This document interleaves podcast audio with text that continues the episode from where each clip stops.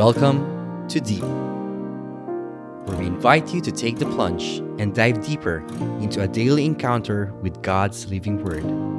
Journey with a collection of personal reflections of other souls as we all draw nearer and deeper to God's heart.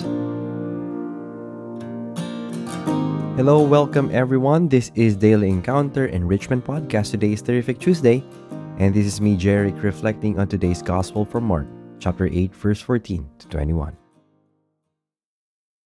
The disciples had forgotten to bring bread, and they had only one loaf with them in the boat. Jesus enjoined them, Watch out.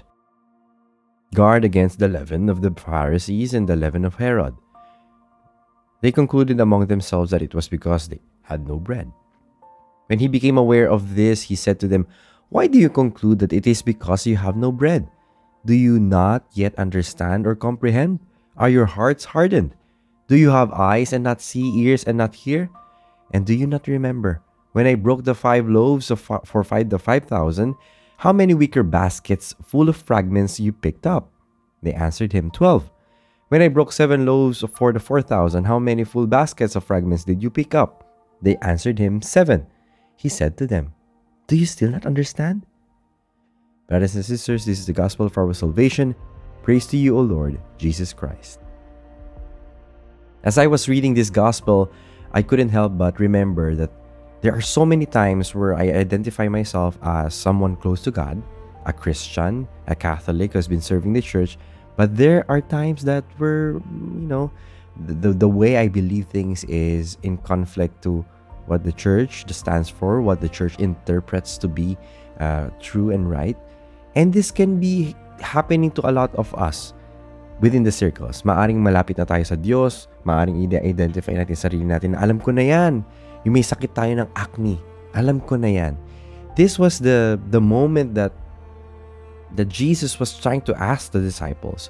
He was trying to tell them and drive a point where he was telling them na hindi niyo pa ba ako kilala? Hindi niyo pa ba naiintindihan? Because during that time, they had different opinions. The context of this particular gospel is that they were having different opinions on who the Messiah is.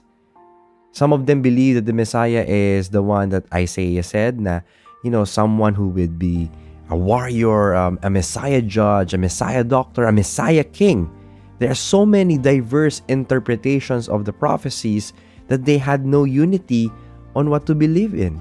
That is why I'm very happy very thankful to be part of the Catholic faith because we have the magisterium guided by the Holy Spirit to guide the faithful on what to believe in because there are so many divisive ideas when it comes to the faith and because of that nagkakaroon ng fractions kaya yung iba nagkakaroon ng iba't ibang churches.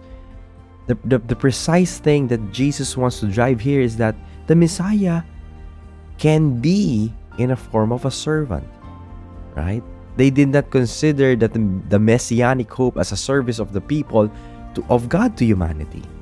They couldn't wrap their heads around it, and so they had different opinions. And precisely in this attitude of being a servant is found, and it is it is the one that Jesus wants them to to get out of the darkness and help them towards true trust and conversion.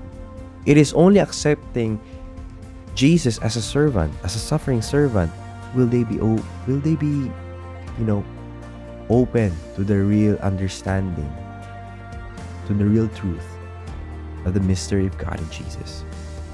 Brothers and sisters I think this is a call for us to reflect as well. Do I really know Jesus? Do I really know the God that I worship? Where do I base this belief on? Is this a personal interpretation of mine? Because it's so easy to say that you have a personal relationship with Jesus but where are you basing it on? That is why it's so easy to be trapped in different belief systems that are convenient, that shapes our mold rather than us being shaped by God's heart, by God's truth. May we have the knowledge, the wisdom to seek the truth in Christ. In the name of the Father, and of the Son, and of the Holy Spirit, amen. Lord, please do not harden my heart Allow me to receive you fully, to receive your truth, not based on my convictions, not based on my truth, not based on my convenience, but in you and in you alone. Lord, however, the great anxiety of my heart, you know, I know that you console me. May you allow me to be open to your truth. This we pray in your mighty name. Amen. In the name of the Father, and of the Son, and of the Holy Spirit. Amen. You are blessed and you are loved. Always remember that there is a tatay up there who loves you.